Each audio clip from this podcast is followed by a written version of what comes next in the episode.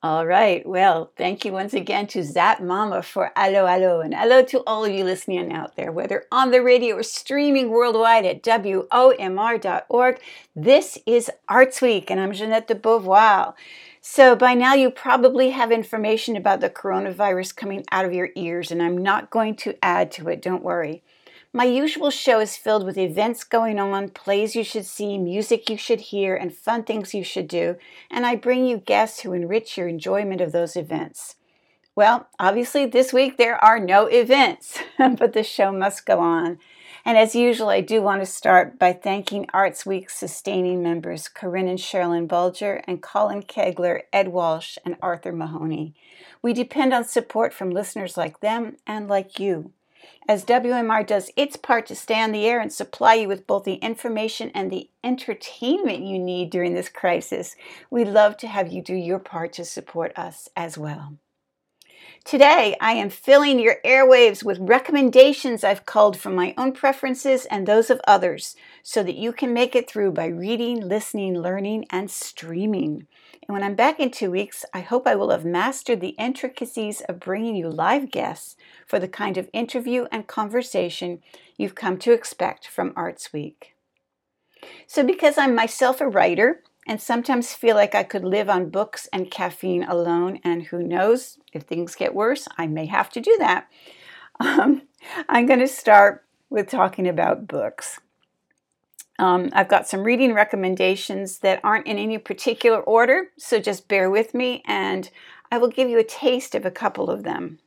I want to start with a mystery. The title is Fogland Point. It's written by Doug Burgess, and I love this book so much that I might actually reread it again now that I'm thinking about it. It's a great mystery. It includes poltergeists who do the housework for you, and who doesn't want a couple of those in the house? But it also in some ways feels like coming home. If you know P Town, you know this place too. David Hazard wanted nothing more than to forget his renegade family and the foggy New England village where he grew up. When sudden tragedy brings him back to Little Compton to care for his mother during her struggle with dementia, he discovers her fragile memories may hold the key to a bizarre mystery half a century old, and perhaps to the sudden and brutal murder right next door. Once Chief of Police Billy Dyer names her as a witness, Grandma Maggie's recollections become vital. But can they be trusted, especially in a town where everyone has a secret, including David himself? And I'm just going to read one paragraph, the opening paragraph of this book. And if this doesn't hook you, then you're not a true mystery reader. Little Compton sits on a tiny spit of land on the wrong side of Narragansett Bay. Everything else, Providence, Newport, URI, and civilization, is west. Little Compton is east. It used to be part of Massachusetts, but they didn't want it, and it got handed over to Rhode Island in some obscure colonial boondoggle back in 1741. The town patriarch was one Colonel Benjamin Church, who led the colonists' war against the Wampanoag and slaughtered 200 of them at the Great Swamp Fight in 1676. A plaque in the square celebrates this historic achievement. You don't come here by accident or pass through on the way to someplace else. There is nowhere else. The town is a peninsula. The main road narrows, runs along the coast, passes a through few scrubby beaches, and the Tatterdemalion fleet at Dowsey's Pier hunkers down into the swamplands of Briggs Marsh and finally reaches a desolate spot where the only thing around you is gray, sullen ocean. Fog envelops the car. You're not in Rhode Island anymore, not anywhere, really. Little Compton is a void where the North Atlantic should be. So I hope that whetted your appetite. Um, the, the book is Fogland Point. It's by Doug Burgess. And now for something entirely different, I'm going into the nonfiction realm to recommend City of Light, City of Poison Murder, Magic, and the First Police Chief of Paris by Holly Tucker. That sounds really dry, and this is anything but. This is like reading a novel. It truly is. Uh, Louis XIV assigns Nicolas de la Reynie to bring order to Paris after the brutal deaths of two magistrates. Reynie, pragmatic and fearless, discovers a network of witches, poisoners, and priests whose reach extends all the way to the king's court at Versailles. Based on court transcripts and Reynie's compulsive note taking, Holly Tucker's engrossing true crime narrative makes the characters breathe on the page as she follows the police chief into the dark labyrinths of crime ridden Paris, the halls of royal palaces, secret courtrooms, and torture chambers. Tucker reinvestigates a true extravagant scandal that involved a web of suspicious deaths, damaging accusations, painful confessions, and lasting ciphers that have all become to be known under the bewitching title of The Affair of the Poisons. So, interesting, um, true, true crime. A lot you didn't know about poison that you'll learn as a mystery writer myself. I enjoyed that part and um, it's a great book. So that's City of Light, City of Poison. And now I'm going to go back in time a little bit to um, the 60s when Michael Crichton wrote The Andromeda Strain. And it will at least assure you that things could be worse than the coronavirus. Five prominent biophysicists have warned the United States government that sterilization procedures for returning space probes may be inadequate to guarantee uncontaminated re entry to the atmosphere. Two years later, a probe satellite falls to the Earth and lands in a desolate region of northeastern Arizona. Nearby, in the town of Piedmont, bodies lay heaped and flung across the ground, faces locked in frozen surprise. What could cause such shock and fear? It was written in 1969 while much of the technology is now either obsolete or didn't develop the way Crichton foresaw. He's still got enough right to send a shiver up your spine. And frankly, if you really want to escape reality, and who doesn't right now, you couldn't do better than Crichton, any of his books. You already know all about Jurassic Park, but I'll tempt you with just two more titles Congo and Airframe. Congo, deep in the African rainforest near the legendary ruins of the lost city of Zinj. An expedition of eight American geologists are mysteriously and brutally killed in a matter of minutes. 10,000 miles away, Karen Ross, the Congo project supervisor, watches a gruesome video transmission of the aftermath. In San Francisco, primatologist Peter Elliott works with Amy, a gorilla with an extraordinary vocabulary of 620 signs, the most ever learned by a primate but recently her behavior has been erratic and her drawings match with stunning accuracy the brittle pages of a Portuguese print, a drawing of an ancient lost city. So we all know where that's going to go. That's Congo. And then airframe, I have to admit, the first time, and I, there's been more than one time, but the first time I read Airframe, I sat up until four o'clock in the morning. It was exciting, it was enthralling, but I also have to say, Crichton gives you really bite sized chapters, so it's so easy to say, oh, just one more, oh, just one more, until you've devoured the book. Three passengers are dead, 56 are injured. The interior cabin is virtually destroyed, but the pilot manages to land the plane. At a moment when the issue of safety and death in disguise is paramount in the public mind, a lethal midair disaster aboard a co- commercial twin jet airliner flying from Hong Kong to Denver triggers a pressured and frantic investigation. And this is all about the investigation, which doesn't sound all that exciting, but trust me when I tell you it is. Okay, onward and upward, a couple more books, and then we're on to other things. Last summer, I worked at the Provincetown Bookshop, and the one novel of the summer I kept recommending to people was Pam Jenoff's The Lost Girls of Paris. And I have to give you a moment of full disclosure. Ever since I read about the women who parachuted into occupied France to provide assistance to the Resistance, I thought of writing a novel about them. My aunt, after all, was herself a member of the Resistance and was killed by the Nazis. But two other very talented people took the subject on in the meantime, and I have nothing more to say because they have done it all. Um, two books Simon Mawer's Trapeze and Pam Jenoff's The Lost Girls of Paris. Trapeze, barely out of school and doing her bit for the British war effort, Marian Sutro has one quality that makes her stand out. She's a native sp- French speaker. It is this that attracts the attention of the SOE, the Special Operations Executive, which trains agents to operate in occupied Europe. Drawn into this strange secret world at the age of 19, she finds herself undergoing commando training, attending a school for spies, and ultimately one autumn night parachuting into France from a Royal Air Force bomber to join the Wordsmith Resistance Network. But there's more to Marian's mission than meets the eye of her SOE controllers. Her mission has been hijacked by another secret organization that wants her to go to Paris and persuade a friend, a research physicist, to join the Allied war effort. The outcome could affect the whole course of the war. These are both, I should note, novels that are based on, on history and on facts, but they are novels. And then in The Lost Girls of Paris, it's a remarkable story of friendship and courage centered around three women and a ring of female secret agents during World War II. In 1946, Manhattan, while passing through the Grand Central Terminal on her way to work, Grace Healy finds an abandoned suitcase tucked under a bench. Unable to resist her own curiosity, she opens the suitcase, where she discovers a dozen photographs, each of a different woman. In a moment of impulse, she takes the photographs and leaves the station. And she will find out that the suitcase belonged to the leader of a network of female secret agents deployed out of London during the war. Um, and it goes on from there. And I did not make this recommendation um, a little bit later in the program when I'm talking about what you can stream online. But if that interests you, um, think about watching The Bletchley Circle which is about a, a, group of four women who had been code breakers at Bletchley Park during the war. And um, after the war, get reunited so that they can solve a crime because they've got these mad skills. Anyway, moving on from books, because I know you're not all readers, I want to talk about a couple of online subscriptions you might want to check out.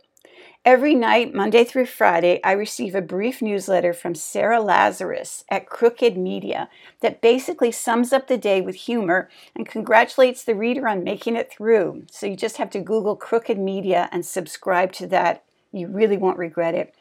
And every morning, I start my day with Letter from an American by Heather Cox Richardson. It has an analysis of what's happening in the U.S how, and why it matters. She provides sources for her material, so no fake news here, and she's a brilliant analyst. I strongly recommend it. Um, that's Letter from an American by Heather Cox Richardson. So now let's move on to TV and to what you can stream these days.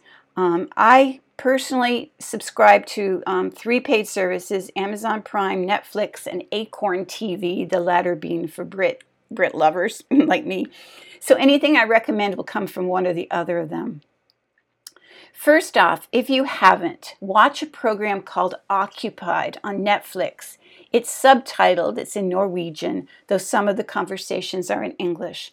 Here's the premise. In the near future, Middle East turmoil and the U.S. withdrawal from NATO triggers an energy crisis.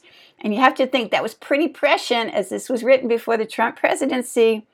A catastrophic hurricane fueled by climate change devastates Norway, killing 800 people and causing untold physical and economic damage.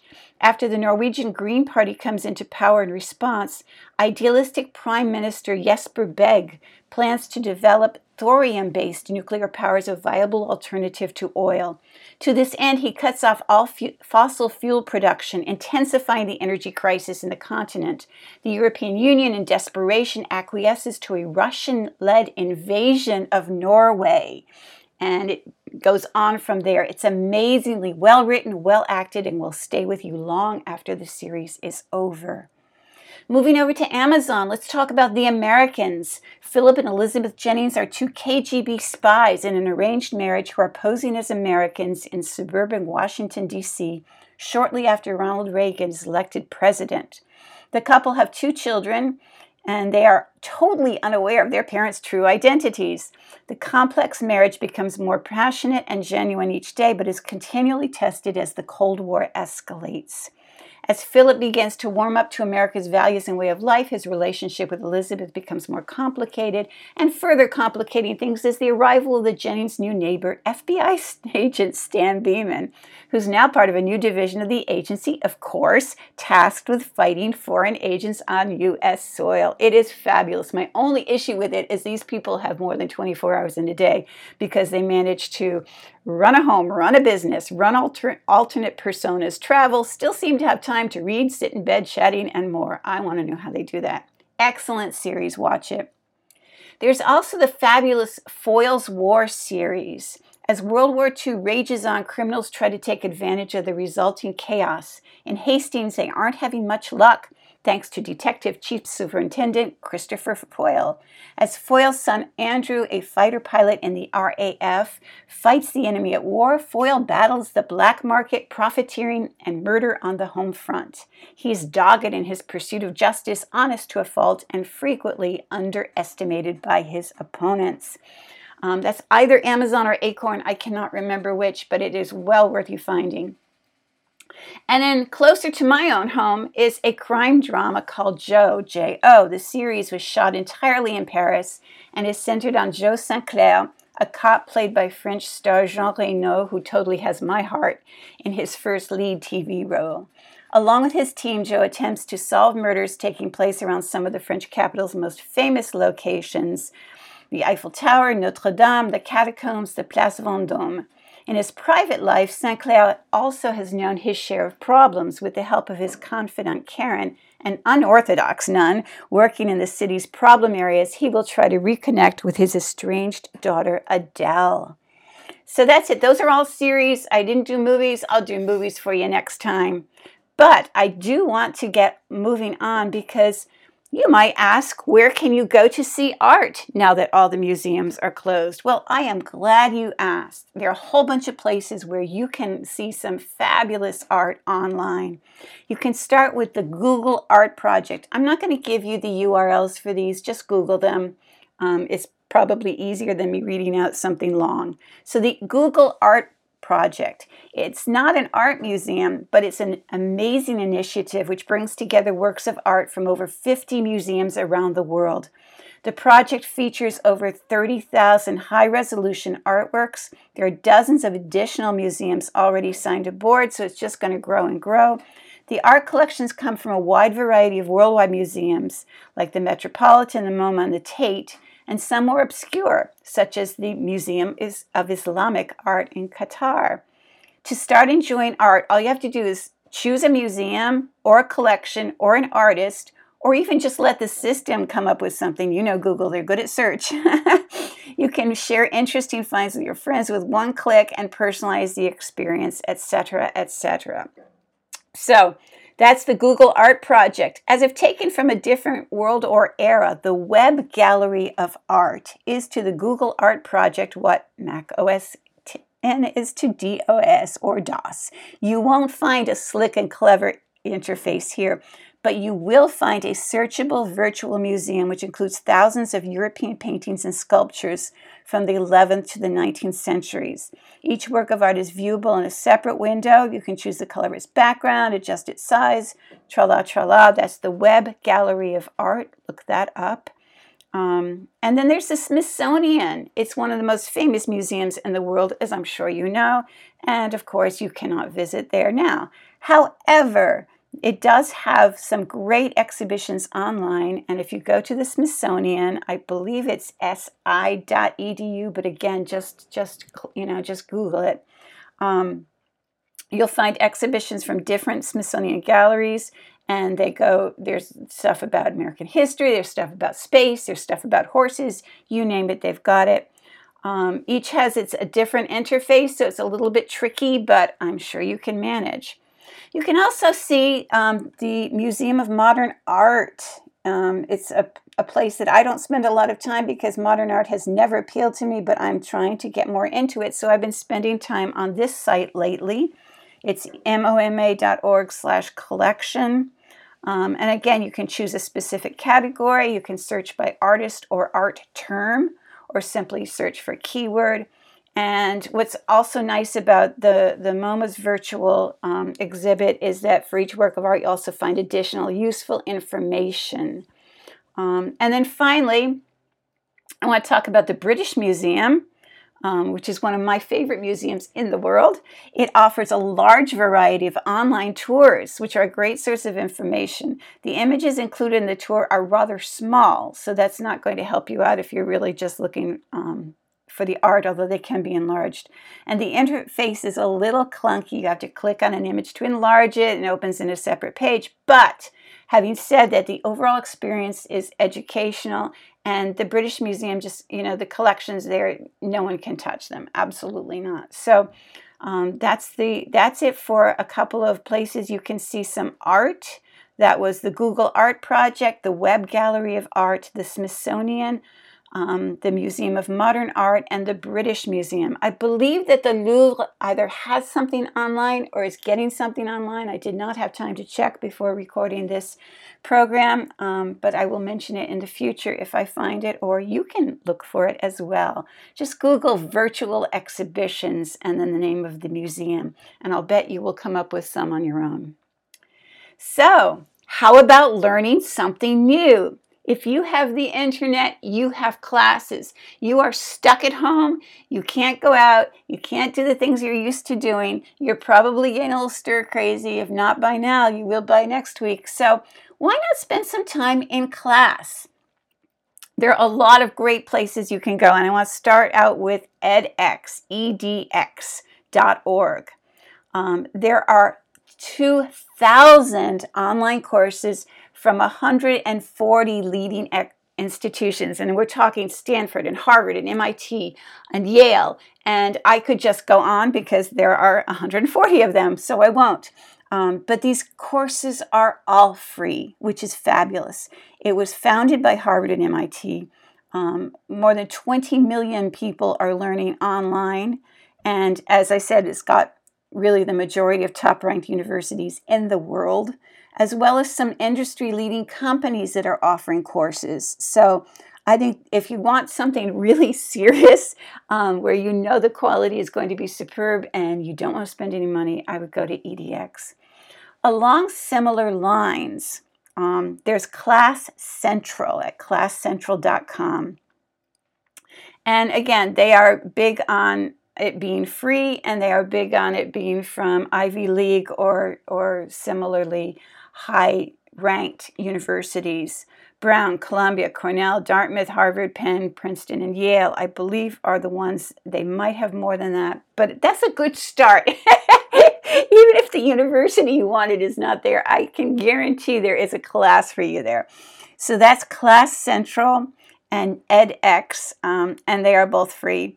And I just want to add a little blatant self promotion here that I teach online writing courses and I have lowered the cost of all of mine. I cannot afford to give them to you for free, um, but I can afford to give you a sizable discount. So if you use the coupon code COVID, C O V I D, surprise, surprise, um, you can get into one of my classes on writing historical fiction, writing mystery fiction, writing for the web, writing the memoir, etc., etc., etc.